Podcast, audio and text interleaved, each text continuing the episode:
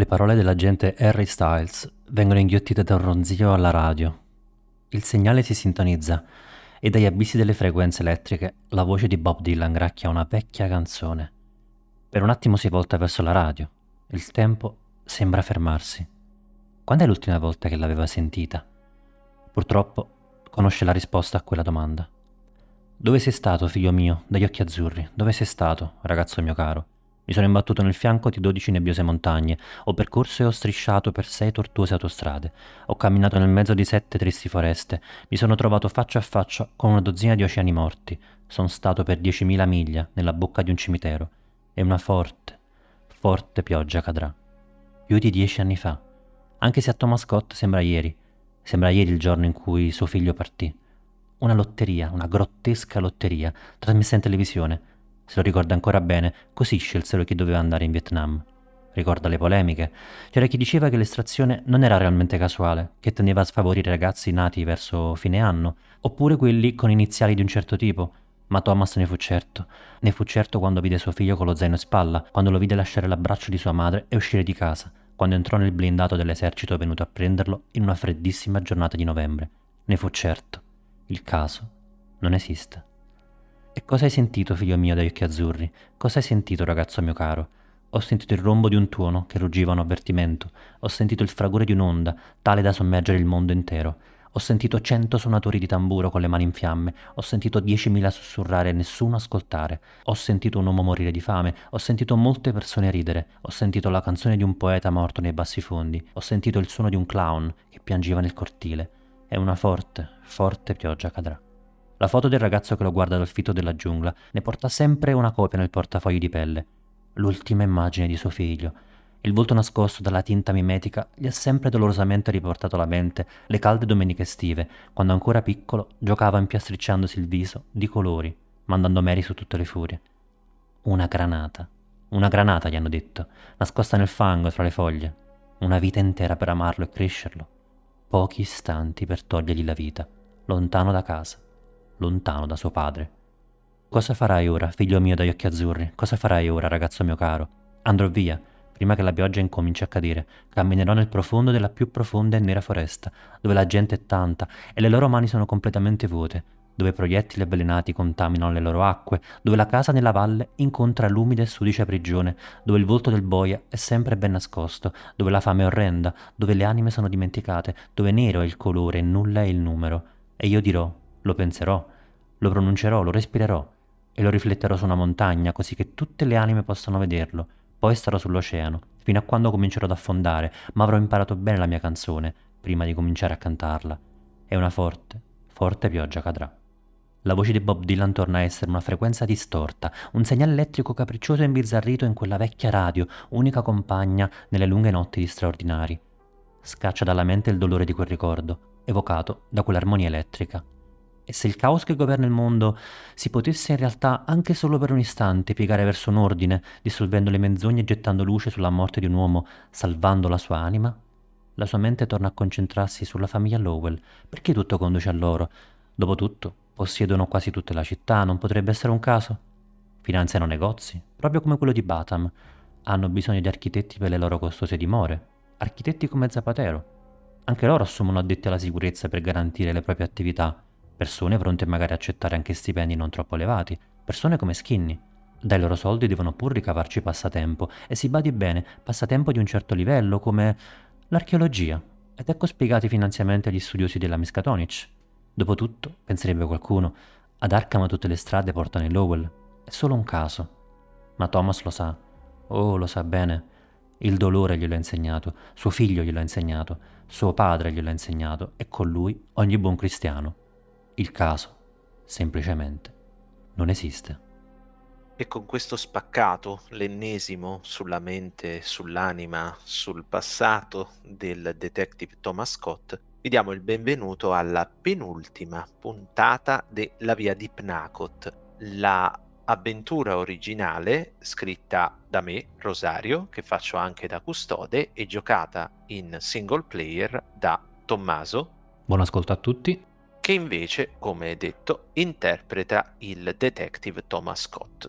Detective Thomas Scott che è ormai impelagato sino ai capelli, quei pochi che gli restano, nella intricata e tortuosa vicenda che si è dipanata attorno all'omicidio di un fruttivendolo di Arkham, Ross McSavior, che però ha portato rapidamente intorno a sé una serie di altri morti, chissà più o meno ricollegati a questa vicenda da un'iniziale indagine su quello che sembrava essere un gioco mortale, il gioco di ruolo Dungeons and Dragons accusato di satanismo, pian piano si è arrivati ad una serie di morti apparentemente slegati tra di loro, ma di cui sembrerebbe esserci in qualche modo una soluzione, perché uno dei morti, l'architetto Gabriel Zapatero, membro del party di gioco di Dungeons and Dragons di McSavior, si è auto accusato dell'omicidio dell'amico prima di togliersi la vita impiccandosi. Eppure mi sembra che il detective Thomas Scott non creda molto in questa storia.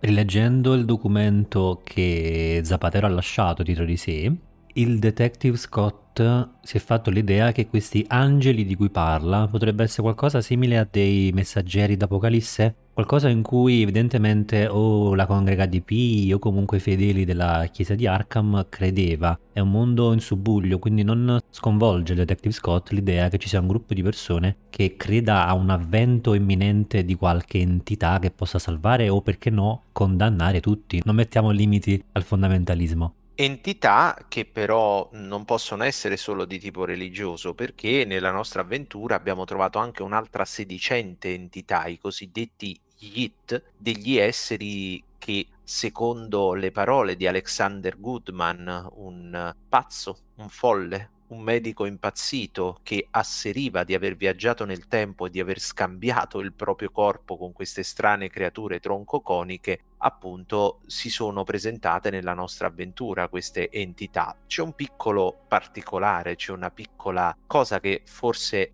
stona con l'etichetta di follia data da Alexander Goodman, ovvero il fatto che questi Yit coincidono, o almeno la loro descrizione coincide perfettamente con la miniatura si ipotizzava di Dungeons and Dragons ritrovata sulla scena del crimine, sulla prima scena del crimine, vale a dire nei pressi del cadavere di Ross McSavior, per cui sembra esserci un filo che connette tutte queste situazioni. Sebbene le esplorazioni del detective Scott in occasione dell'ultima puntata della casa eh, del fu Dr. Goodman, abbiamo scoperto che è venuto a mancare proprio negli ultimi giorni, non ha portato a grossi risultati ma per fortuna c'è l'agente Styles che, mandato all'anagrafe che triste destino da parte del detective Scott, è riuscito a recuperare il certificato di morte di Alexander Goodman, il quale afferma che il luogo di morte è stato la Lowell House. Lowell House, che è la residenza di Howard Lowell, vale a dire il rampollo di una delle più importanti famiglie di tutto il Massachusetts, i Lowell e che sembra essere coinvolta con Goodman a questo punto a doppio filo, dato che, ti è stato detto, era stato proprio Lowell a spingere affinché Goodman venisse dimesso.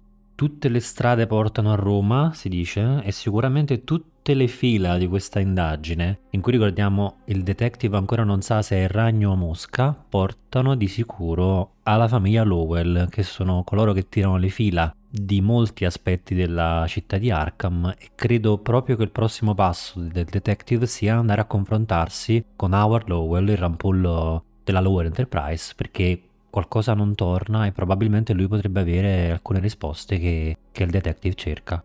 Quando gli hai detto che volevi andare a parlare con Lowell, Styles è impallidito, ha deglutito in modo piuttosto rumoroso e poi ha fatto un cenno di assenso, rimettendosi alla guida e portandoti, senza che tu glielo chiedessi in realtà e senza che tu gli dessi neanche un indirizzo, alla Lowell's House. Perché la Lowell's House non è proprio una casetta, è una magione immensa. Impiegate circa una ventina di minuti, una mezz'oretta per arrivare e vi ritrovate davanti a un ampio cancello in ferro battuto e a un piccolo muretto che circonda quella che sembra essere una tenuta, ma in realtà non vedi la fine di questo muretto, perché la tenuta che ti si pone davanti agli occhi in questo pomeriggio di giugno del 1983 è immensa. C'è un lungo prato, un grosso prato con un sentierino che va in direzione di quella che ti sembra essere la struttura principale, una grossa casa su due piani, forse tre, non riesci a vedere bene da questa distanza, che sarà 300-400 metri quadri. Lo vedi a distanza che è un qualcosa di enorme, ma se ti volti a destra vedi dei campi verdi che si allungano in distanza. Potresti ipotizzare che sia un campo da golf, mentre invece se ti guardi a sinistra vedi in lontananza delle piccole figure che si muovono, che trottano, plausibilmente dei cavalli. Forse c'è anche un maneggio o qualcosa del genere. È un qualcosa di veramente enorme. Guardando questa tenuta, in un primo momento il detective Scott ha una sensazione di casa, di serenità, questa tenuta che si perde un po', magari anche un po' nella nebbiolina, con questo prato leggero, ben curato, degli alberi che fanno capolino attorno alla casa, attorno al muretto, il campo da golf, i cavalli, insomma, è un po' la rappresentazione ideale di, della nostra casa dei sogni. Però poi, man mano che si avvicina, calpesta il prato, bagnato probabilmente per una pioggia che è caduta e colata su Arkham. Questa casa sembra sempre più attrattiva, ha un grande fascino sul Detective Scott, sembra il luogo dove tutto ha origine, dove tutto può essere spiegato, almeno così vorrebbe Scott. Quasi gli appare come il bandolo di una matassa, o magari la parte centrale è più appiccicosa di una ragnatela e mentre lui passa, cammina sul prato, l'erba sembra appiccicosa, come la tela di un ragno,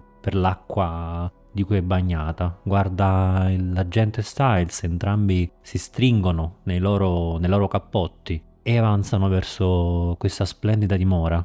Avanzi per un po' sino ad arrivare al cancello, dove ti guardi intorno per cercare di capire dove diavolo devi guardare per poterti fare aprire e vedi un qualcosa che hai visto sino ad ora solo in televisione. È un citofono, ma non è un, un citofono classico, perché sopra, nella parte superiore del citofono, c'è quella che sembra una specie di obiettivo. Hai visto cose del genere in tv o addirittura nei telefilm di fantascienza? È una telecamera inserita all'interno del citofono. Allora quando bussa delicatamente e con grande rispetto, quasi con timore a questo pulsante, noi guardiamo poi l'immagine del detective come se il nostro occhio fosse dentro la videocamera del citofono e quindi c'è il detective Scott e dietro di lui l'agente Styles che appaiono distorti con le figure come arcuate.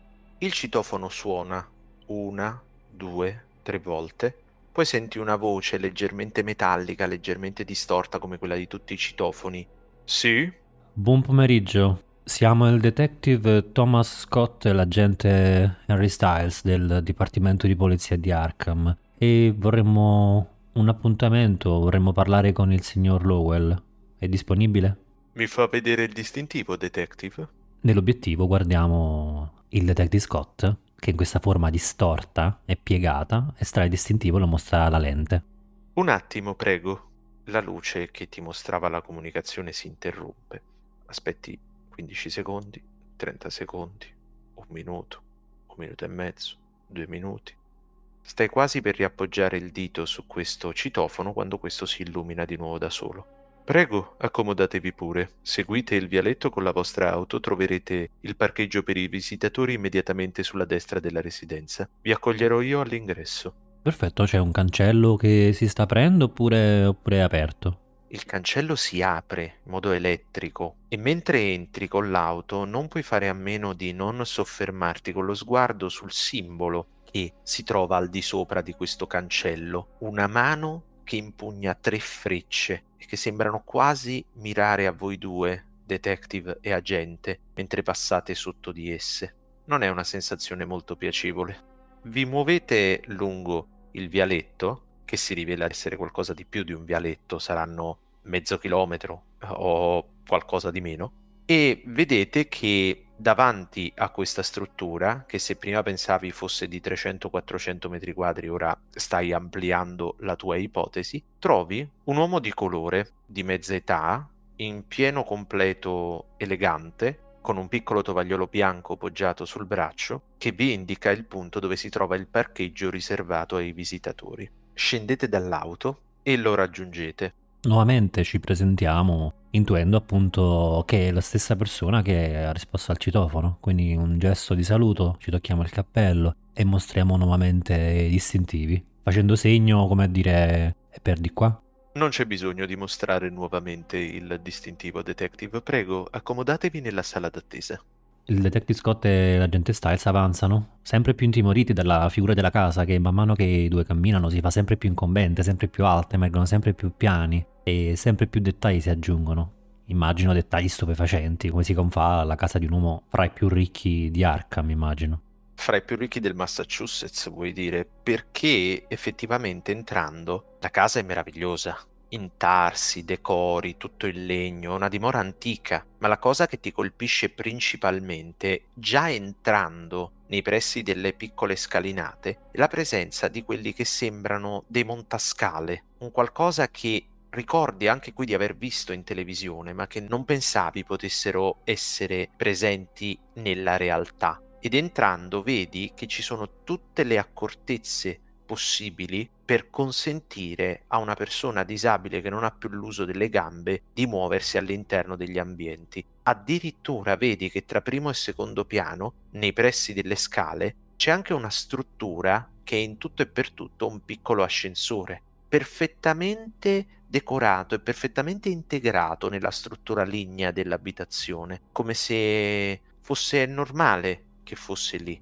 Il maggiordomo, perché ormai l'avete capito di questo si tratta, non sale lungo le scale e vi fa girare verso sinistra. Vedete varie stanze, tutte chiuse, finché non arrivate in uno spazio un po' più grande, molto più grande. È un'immensa biblioteca, pari forse a quella di Arkham o magari quasi grande quanto quella di Arkham il maggiordomo vi fa segno di accomodarvi presso un tavolino di legno con delle bellissime poltrone riccamente decorate e con dei tessuti molto pregiati per quello che riguarda la fodera e attende che voi vi accomodiate. Ci sediamo, poltrone scricchiolano sotto i corpi di Scott e Styles come se fosse un segnale che loro non sono di qui, loro sono estranei e sono un po' come dei borbotti che le sedie lanciano e che riecheggiano un po' nella bellissima biblioteca. In realtà il detective Scott è molto affascinato, quindi prima di sedersi dà un'occhiata non indagatoria,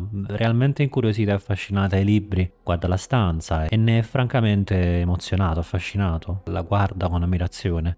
I libri sono tantissimi, ce ne sono di tutti i tipi, ci sono libri antichi, ci sono libri più moderni, titoli classici ma anche titoli contemporanei, saggistica. Insomma, è una biblioteca molto curata e molto attenta, ma anche molto antica. Si vede che ci è voluto tanto tempo per riuscire a metterla su ed è tenuta splendidamente.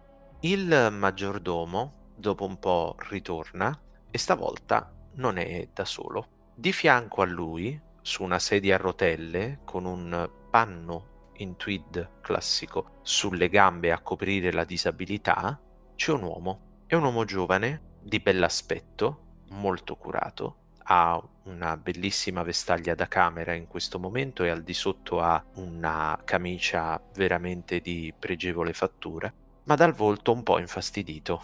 Non sta spingendo però il maggiordomo la sedia a rotelle. La sedia a rotelle si muove da sola e vedi con la coda dell'occhio che la mano sinistra di quello che oramai hai capito essere Howard Lowell sta manipolando una specie di joystick o qualcosa del genere. Non appena lui arriva, chiaramente il detective si alza, forse in maniera anche un po' tesa, lasciando trasparire un po' di tensione. Gli va incontro e gli dà la mano, salutandolo, facendo piacere conoscerla, signor Lowell. Mi spiace per l'averla disturbata, è stato davvero gentile ad accoglierci in casa sua. A proposito, splendida. Sì, sì, detective.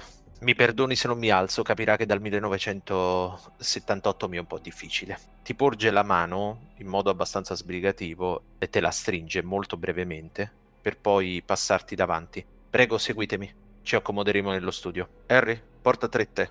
Neri, del Darjeeling, come piacciono a me. Il maggiordomo fa un cenno del capo e si allontana, mentre voi seguite la sedia a rotelle motorizzata di Lowell e vi porta in uno studio. In realtà, più che uno studio, è come se fosse quasi una piccola ala della biblioteca che è stata riadattata. C'è una grande scrivania in mogano, quindi nera bellissima, e alle spalle di questa scrivania si trova una gigantografia vera e propria, perché sarà alta 3 metri, dello stesso Lowell, di un giovane però Howard Lowell, che sorride alla macchina fotografica. Sullo sfondo ci sono delle piramidi e un giovane sorridente, entusiasta di dove è e di quello che sta vedendo. Con la coda dell'occhio vedi in basso una scritta visibile perché si tratta di una foto veramente gigantesca, Giza 3-12 1967. Lowell gira intorno alla scrivania, si ferma dietro di essa, dopodiché pone i gomiti sulla sua superficie, pone le mani una vicino all'altra, vi guarda e fa Detective, non ho tutto il giorno, per cui la pregherei di essere celere e di dirmi rapidamente il motivo per cui viene qui. L'ho fatta accomodare solamente perché un rappresentante delle forze dell'ordine e la nostra famiglia ha molto a cuore le sorti di questa città e di questa nazione, per cui la pregherei di dirmi tutto, ma di non farmi perdere tempo, perché ci sono altre svariate migliaia di persone che dipendono dalle mie decisioni. Chiaramente questo fare per un attimo, e l'aveva previsto, infastidisce il detective Scott, ma lui non, non lo dà proprio minimamente a vedere, annuisce, fa certo comprendo, normale una persona della sua levatura, e continua però facendosi un po' più serio, ancora più serio, prende un taccuino, lo ribalta sul dorso della mano e oscilla un po' una penna sul taccuino,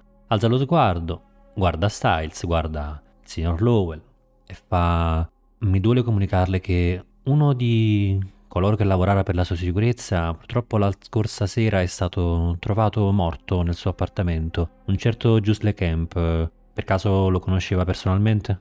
Um, non mi pare. Sa, solo in questa tenuta credo lavorino 200-300 persone.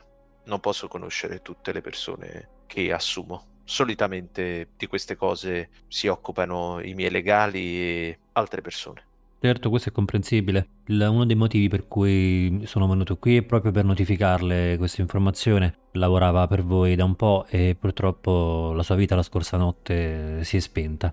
Ad ogni modo, un altro motivo per cui mi sono recato nella sua tenuta è chiederle un, un aiuto, ecco. Non le stupirà certo sentire che anche la polizia di Arkham necessita a volte dell'aiuto della sua famiglia, o in questo particolare caso di lei. Sarei grato se potesse darmi una mano con una faccenda un po' delicata. Sembra che lei possa darmi un aiuto su più fronti. Stiamo lavorando a un caso piuttosto spinoso. Detective, tagli corto. Di cosa ha bisogno? Alexander Goodman è morto qui, nella sua villa. Si fa leggermente più serio ma assume un'espressione compassata di chi è abituato a dover dare brutte notizie e a doverle ricevere. Beh, sì, purtroppo il dottor Goodman è venuto a mancare proprio qui, circa due giorni fa, se non erro. Sì, due giorni fa, il giorno 6. Avevamo deciso di accoglierlo qui dal momento in cui era stato dimesso dall'Arkham Sanitarium, ma purtroppo il suo cuore non ha retto, o forse il suo cervello mi hanno detto che ha avuto un colpo apoplettico nella notte, nel sonno, e di conseguenza ci ha lasciato. È stato un momento molto triste. Speravo di poter dare al dottor Goodman una nuova, non dico vita, ma quantomeno una nuova opportunità dopo i suoi fasti in epoca medica, ma purtroppo ciò non è avvenuto. Quindi c'è un legame fra lei e il signor Goodman, come mai lo ha, lo ha accolto qui? Detective credo che ci sia un legame tra me e mezza popolazione del Massachusetts e forse di qualche altro stato, soprattutto nel sud-est asiatico. Il dottor Goodman è stata una personalità eminente di Arkham. Credo mi abbia anche visitato da bambino qualche volta. E non credo che sia. non credevo, meglio, che fosse giusto che lui passasse il resto della sua vita nell'indigenza dopo aver dato così tanto alla popolazione di Arkham gli ho offerto una seconda possibilità dopo vari anni di declino, ma non ho avuto la possibilità di vedere come si sarebbe conclusa questa seconda possibilità. Fingendo sornione un volto e anche un sorriso un po' credulone, come di chi va a caccia di gossip, di notizie saporite di notizie gustose su cui chiacchierare, il detective guarda Styles, cerca un segno di intesa che chiaramente non arriva perché immagino Styles abbastanza impietrito, un po' imbalsamato. Scott guarda il signor Lowell e fa, abbassando un po' la voce come per non farsi sentire dal cameriere, dai servitori e coloro che lavorano qui e che per quanto ne sa Scott potrebbero anche stare a origliare ogni angolo, basta la voce e fa ma me lo dica, era vero quello che si diceva sul dottor eh, Goodman del viaggio nel tempo? Lui ci credeva davvero? Come tutti i pazzi.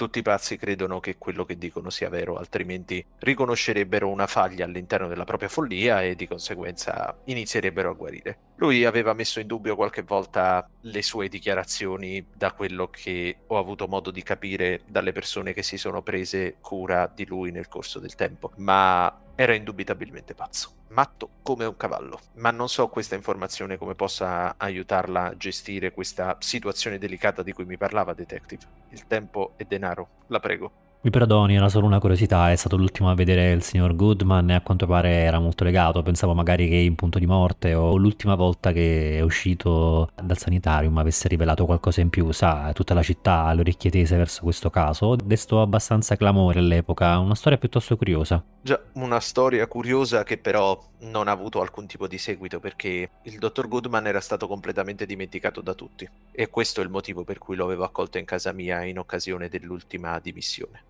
fingendo di non aver ascoltato l'intimazione del signor Lowell a fare presto, non a tenere corto, mentre il cameriere porta il tè fumante, il tè nero fumante, ci versa del limone o dello zucchero a nostro gradimento, guarda la gigantografia e indica anche lo studio, fa, mentre gira il tè, con grande lentezza, quindi a prendere tempo, fa, le piace l'antico oriente? C'è mai stato nel Darjeeling? Fa, mischiando il tè sono stato nel Darjeeling, sono stato in Kirghizistan, sono stato in Afghanistan, sono stato in Iran. Ho girato per tutto il Medio Oriente, per tutto il Sud America, per buona parte dell'Africa subsahariana e ovviamente tutti i principali luoghi europei. Prima che il caso mi buttasse su questa dannata sedia e non mi permettesse più di andare in giro per i luoghi che mi piacevano. Può vedere alle mie spalle tutti i posti dove sono stato, non è molto difficile, ma non vedo questo come possa aiutarla, detective. Mi fai una prova di psicologia e mi fai una prova di spot hidden. Psicologia è un successo arduo, mentre invece spot hidden sarebbe un fallimento per pochi punti. Mi puoi dare qualche indicazione su cosa sta avvenendo e a cosa si riferisce la prova, così posso valutare se utilizzare o meno la fortuna. La tua prova di spot hidden riguarda le foto che si trovano alle sue spalle. Devo usare 8 punti. No, non li uso. Quando Harry, il maggiordomo, ti versa il tè, vedi che lui si mantiene impeccabile, ma ha un paio di goccioline di sudore che gli stanno scendendo lungo il lato della fronte e palesemente preoccupato o comunque molto teso. Invece, quando probabilmente distratto da questa considerazione che fai su Harry e dal tentativo di dissimulare questa idea che ti viene, non riesce a notare niente di particolare in merito alle foto che si trovano alle spalle di Lowell. Oltre alla gigantografia che c'è immediatamente dietro le sue spalle, al lato ci sono tante piccole fotografie di quelle che potrebbero essere una Polaroid o comunque un formato più standard che ad occhio ti sembrano provenire da varie parti del mondo. Intravedi una foresta da una parte, un deserto da una parte, una montagna da un'altra, insomma, varie parti del mondo come appunto lui ti sta dicendo. Ed è adesso che inizi a guardarti attorno un po' meglio che noti che quelli che ti erano sembrati dei soprammobili di grande pregio in realtà non sono tali, sono reperti, reperti archeologici e ti sembrano, non dico simili, ma di certo ricordano fortemente quelli che hai trovato a casa McSavior. Non sapresti dire se sono dello stesso stile, provenienti dalle stesse parti del mondo, ma sono sicuramente dei reperti archeologici.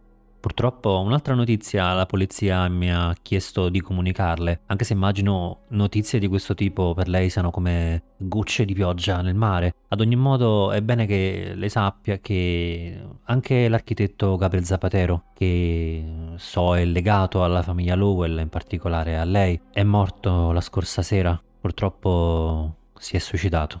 Noti che corruga le sopracciglia per un attimo che è come se avesse un piccolo spasmo, dopodiché ritorna come prima e fa mi spiace detective per questa persona chiaramente, ma non credo di aver mai sentito il nome dell'architetto Zapatero. Quando dice questo, gli occhi del detective Scott si fissano su di lui, come i grandi predatori delle regioni in cui gli archeologi e quindi anche appassionati di antropologia e reperti come il signor Lowell viaggiano, il detective Scott era appostato esattamente in vista di questo momento. Dietro un velo di pacatezza e ostentata gentilezza si è nascosto finora, proprio per notare questo, questo piccolo spasmo. Come se non bastasse le parole di Lowell per un attimo fanno sorridere il detective Scott, che scrive qualcosa sul taccuino, probabilmente in un gesto un po' da terapeuta che potrebbe anche infastidire Lowell. Lo ha beccato, quindi ha appena confessato che non sa niente di questo Zapatero, mentre invece l'architetto ha progettato la cripta di Lowell. Quindi soddisfatto il detective guarda Styles come per chiedergli silenziosamente se ha qualcosa da aggiungere. Styles ti guarda e nel panico più totale non vorrebbe mai essere qui con te in questo momento e non ha il coraggio di dire quelle parole che sa che tu dirai, perché te lo legge negli occhi, te lo legge in quel sorriso quasi da squalo che di tanto in tanto ti esce quando sei sul punto di braccare un possibile sospettato in un'indagine. Però sa anche che lui, ove mai facesse quella domanda, si sarebbe giocato la carriera per sempre, quindi ti guarda pallido come un cencio, forse più pallido adesso di quando ha trovato davanti a sé il cadavere impiccato di Zapatero. Styles può stare tranquillo perché questa informazione il detective la terrà con sé, perché a volte giocando a carte, soprattutto con uomini potenti che sanno farlo, è bene non mostrare quello che si ha in mano. Quindi per un attimo c'è questa tensione fra i due, fra Styles e il detective Scott, e poi il detective fa, bene, è stata una piacevole conversazione, mi scusi per il disturbo, e mette entrambe le mani sui braccioli, facendo leva sui gomiti come per alzarsi. Però, in un gesto che ormai è diventato iconico per il detective Scott, si risiede e fa, solo un attimo, visto che non so quando mai potrò essere davanti a un uomo della sua levatura e soprattutto un appassionato come lei di antichità e di raffinatezze del Medio Oriente e di reperti provenienti da tutto il mondo, un'ultima cosa, la prego, mi dia 5 secondi. Fruga nella tasca, la mano si infila in un guanto ed estrae dalla tasca un oggetto che piazza sulla scrivania del signor Lowell, si risiede, guarda attentamente il signor Lowell e il detective fa che ne pensa di questo? Lei avrà visto tanti reperti di questo tipo, ma questo? Non appena appoggi l'oggetto sulla scrivania in mogano, che altro non è che la miniatura che è stata ritrovata sulla scena del crimine McSavior, ti sembra di notare un altro piccolo spasmo e gli occhi di Lowell hanno un lampo, ma non è un lampo di ira, rabbia, colpevolezza, ti sembra quasi un lampo di gioia, esultanza? Non lo sapresti dire con certezza, è come se fosse felice di vedere quella miniatura, in qualche modo. È un attimo, è molto bravo, Mr. Lowell, a mascherare le proprie emozioni, ma tu sei molto più acuto di quanto lui possa pensare e fa non, non, ho idea di cosa sia questa cosa, di certo non è uno dei reperti che vede qui. Questo mi sembra un giocattolo per bambini. A questo punto lui fa finta di abboccare il detective e fa Ah no, mi dispiace, avrei voluto, non so, guarda Styles e fa non sappiamo bene di che farcene, Pensavamo che un appassionato, un collezionista come lei volesse aggiungerlo alla sua collezione, però effettivamente sì, non ha alcun valore. Sai, fa come per vedere se lui in realtà lo vuole. Beh, eh, no, una cosa del genere non, non, ha alcun, non ha alcun posto nella mia collezione. Harry, occupati di questa cosa, la puoi anche distruggere.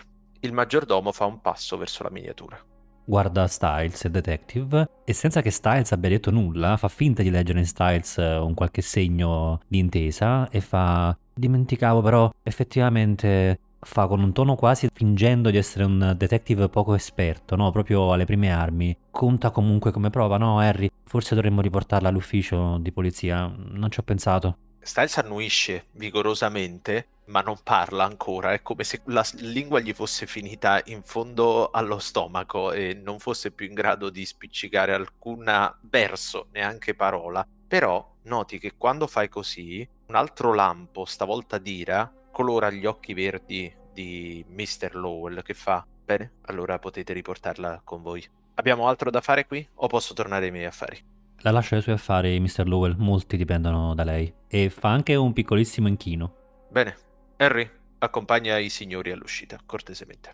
Lui non si muove. Invece il maggiordomo, che vedi, non dico essere impallidito perché è un po' difficile notarlo su una persona di colore, però ti sembra avere un colorito meno brillante di quello con cui vi ha accolto, fa per uh, avvicinarsi a voi e indicarvi la porta. Il detective e l'agente i due escono, il detective e l'agente Styles non appena prendono una boccata d'aria fresca, eh, c'è subito del sollievo sui loro volti. La casa, la magione del signor Lowell si stava sempre più stringendo su di loro. L'aria li, li accoglie fresca, pulita, è un'area di campagna meravigliosa, però la mente del detective Scott è chiusa in qualche oscuro, insondabile cripta, che ora è l'unica cosa che abita la sua mente. Si rimette il cappello, si accende una sigaretta a Newport e il fumo che il detective sbuffa si unisce un po' a questa nebbiolina di campagna. Sorride nuovamente al cancello una volta che l'auto passa davanti alla piccola telecamera sferica e quando si stanno allontanando, sterzando lungo il vialottolo Fangoso si guarda intorno, guarda la villa dallo specchietto retrovisore che diventa sempre più piccola e più piccola diventa maggiore il sollievo e il detective a un certo punto, quando sono ormai lontani, a un paio di chilometri, si volta verso l'agente Styles e fa Harry, santi Dio, non dico spalleggiarmi, ma sembravi un fottuto reperto egizio del cazzo lì dentro.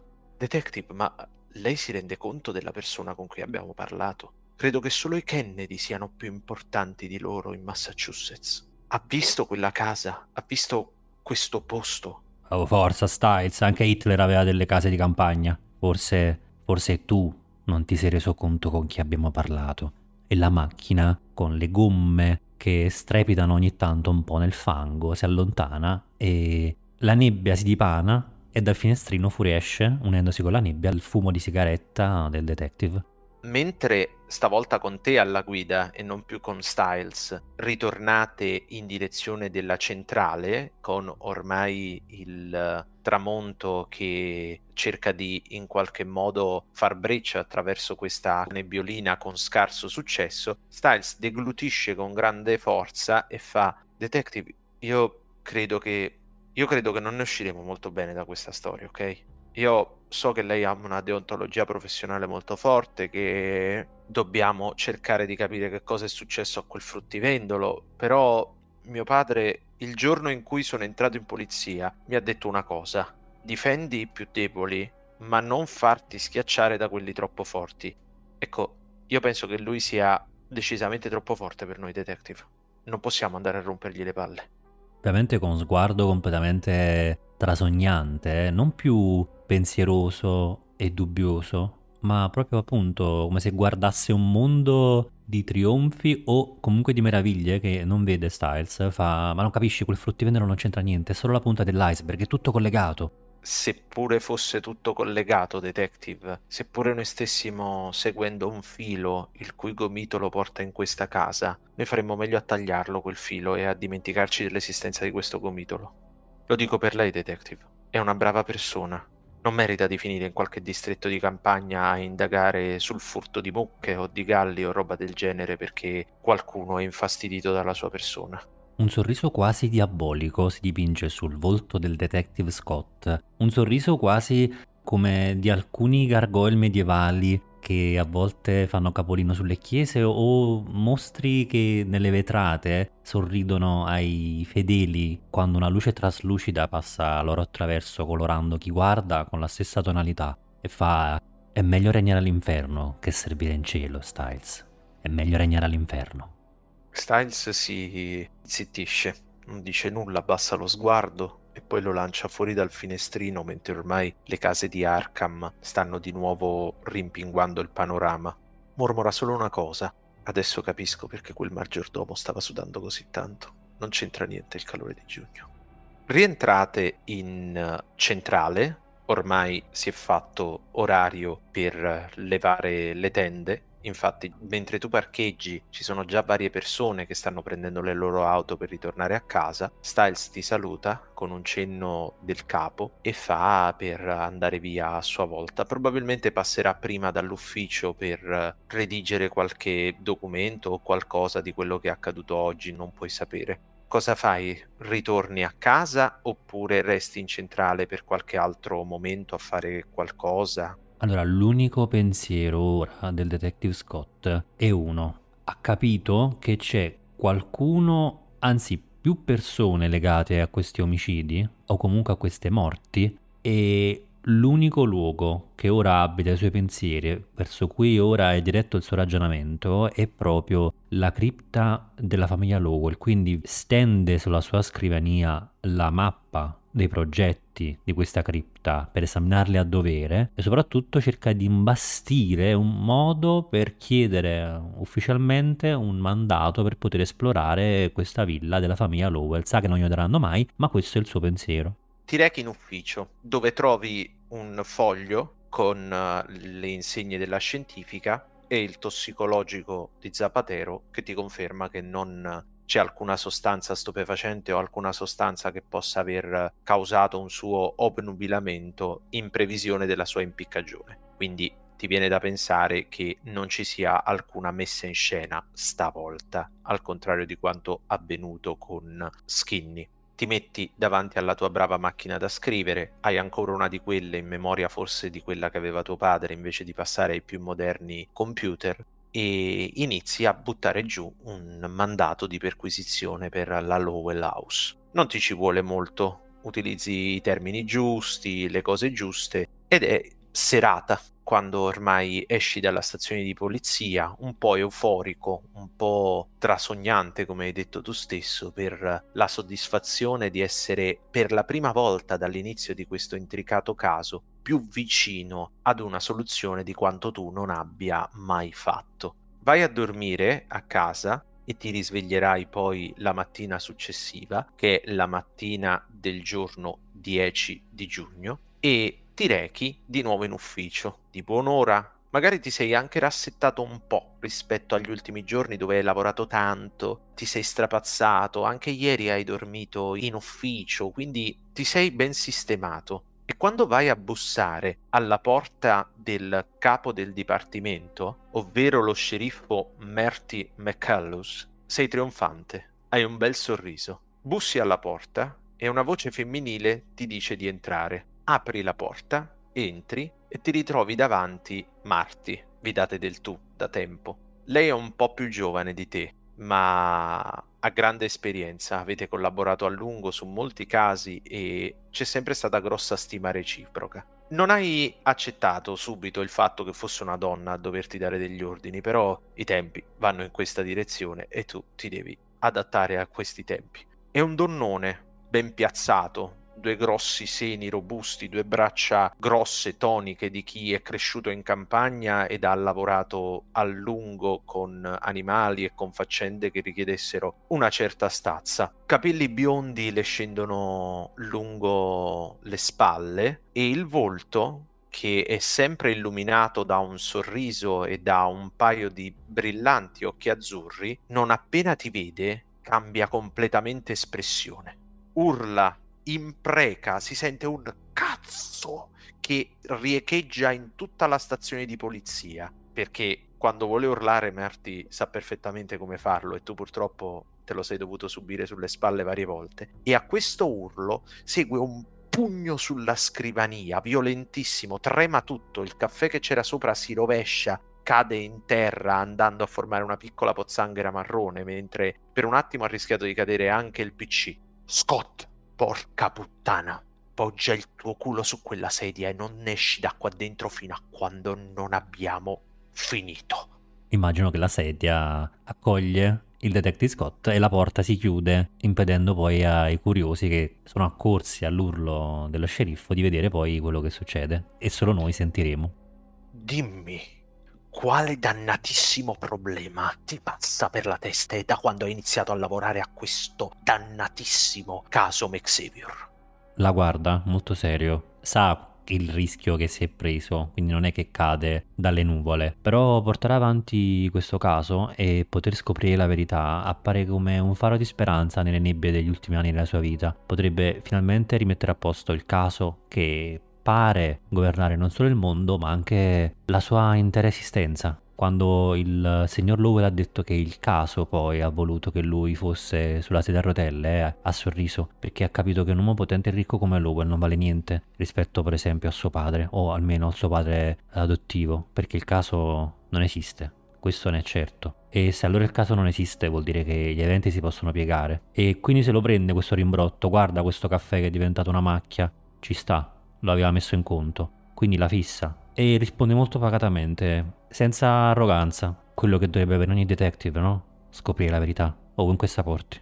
Ah, ah, ah, ah, non fare lo stronzo con me. Thomas, non fare lo stronzo con me, non provare a giocare la carta del Santarellino, non provare a giocare la carta del bravo detective paladino della giustizia perché con me non attacca. Stai cercando di rompere le uova nel paniere alle persone sbagliate abbiamo avuto un omicidio e abbiamo avuto un reo confesso. Dimmi che cazzo ti è passato per la testa di andare a rompere le palle ad Howard Lowell? Appoggia sulla scrivania il fascicolo che ha redatto, molto dettagliato, e mentre lo sceriffo guarda probabilmente con aria stupita questo faldone, o comunque strabuzza gli occhi, lui fa: Certo, un reo confesso, ma sono le basi, non c'è alcun movente, nulla, nessuna prova reale che lo colleghi alla vittima. In più, come vede, sceriffo, tutto porta a quell'uomo. Non solo a quell'uomo, a una rete di contatti che ha sviluppato nel corso degli anni e che in questo caso sono interamente implicati. Penso ci sia ben più di un motivo per procedere. Ah, certo, ben più di un motivo. Ben più di un motivo ne ho anche io, Thomas, e te li elenco tutti. Il primo, hai urlato addosso a una tua collega. Non come sto facendo io con te, io sono pienamente autorizzato, sono il cazzo di sceriffo e posso fare quello che voglio, ma tu non ti puoi permettere di fare determinate cose con i tuoi colleghi. Hai lasciato due agenti, due novellini come Styles e Monaghan a gestire una scena del crimine di un suicidio, senza interrogare i presenti, chi aveva scoperto il cadavere, senza analizzare la scena in loro compagnia, senza aspettare la scientifica. Hai più volte sottratto delle prove le portate con te e voglio immediatamente che mi metti quella cazzo di miniatura sulla scrivania e la lasci dov'è, perché questo non è un procedere ortodosso e lo sai benissimo hai utilizzato le risorse degli agenti Styles e Monaghan per cercare di trovare fantomatici collegamenti e poi che cosa vengo a scoprire? Che li hai mandati al municipio, che li hai mandati all'anagrafe per cercare di capire dove era morto un tizio completamente pazzo che afferma di aver viaggiato nel tempo. Thomas, ma di che cazzo stiamo parlando? Omicidio di primo grado, nello specifico. È scritto tutto lì. Allora ti dico io che cosa è scritto qui invece e ti porgi un foglio. Questa indagine non è più di tua competenza, diventa una mia competenza. Non sei più sul caso. Gli agenti Styles e Monaghan non sono più ai tuoi servizi. E tu, in questo momento, ti prendi una bella vacanza di una settimana, un mese, quanto cazzo vuoi tu, e poi ritorni a lavorare in modo serio e adeguato ad un detective del tuo calibro e del tuo livello. Vorrei sapere cosa ti passa per la testa per iniziare a pensare a delle strane teorie quando mi sembra tutto abbastanza chiaro? Due tizi giocano insieme ad un gioco un po' particolare, fanno evidentemente qualche altro gioco particolare e a giudicare da quello che ho sentito su Zapatero ne faceva vari con varie persone, qualcosa non è andato nel modo giusto e si è finito male. Devo protestare ufficialmente, si sta basando solo sull'interpretazione di alcune parole lasciate sul luogo di un suicidio, non c'è una singola prova che collega il signor Zapatero al cadavere, anzi ci sono molte prove che lo tengono lontano da quell'omicidio, portando invece ad altre persone, alcune già identificate, ripeto, è tutto lì dentro. Thomas, il fatto che tu insista mi fa incazzare ancora di più, ma mi fa anche preoccupare per la tua integrità mentale. Te l'ha detto Monaghan che abbiamo trovato una corrispondenza tra l'auto di Zapatero e l'auto che era stata vista nei pressi della casa di quell'altro tizio che avete trovato morto, quel drogato morto di overdose? Skinny, te l'ha detto questo? Come vede gli agenti Styles e Monaghan sono ottimi agenti, capaci anche di osservare e documentare una scena del crimine. E poi, quando capisce che ormai non può ribaltare questa sentenza, e poi non vorrei prendermi questa vacanza dubitando dell'integrità morale di questo distretto.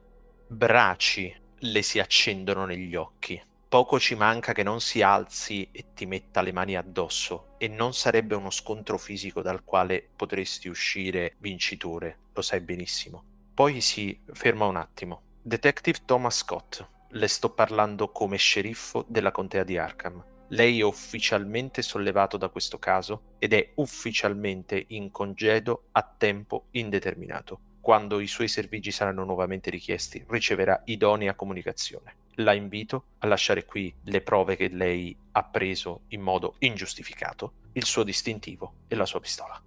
Si alza, fa spallucce, si rimette il cappotto, con grande flemma, grande lentezza, posa fondina e la pistola, si accende una sigaretta, sbuffa questo fumo grigiastro nell'aria, si pulisce gli occhiali e poi fa per eh, consegnare prima il distintivo e poi mette sulla scrivania la miniatura. Gliela mostra e fa, prima di andarsene mettendosi la giacca, gliela mostra e fa, non è splendida?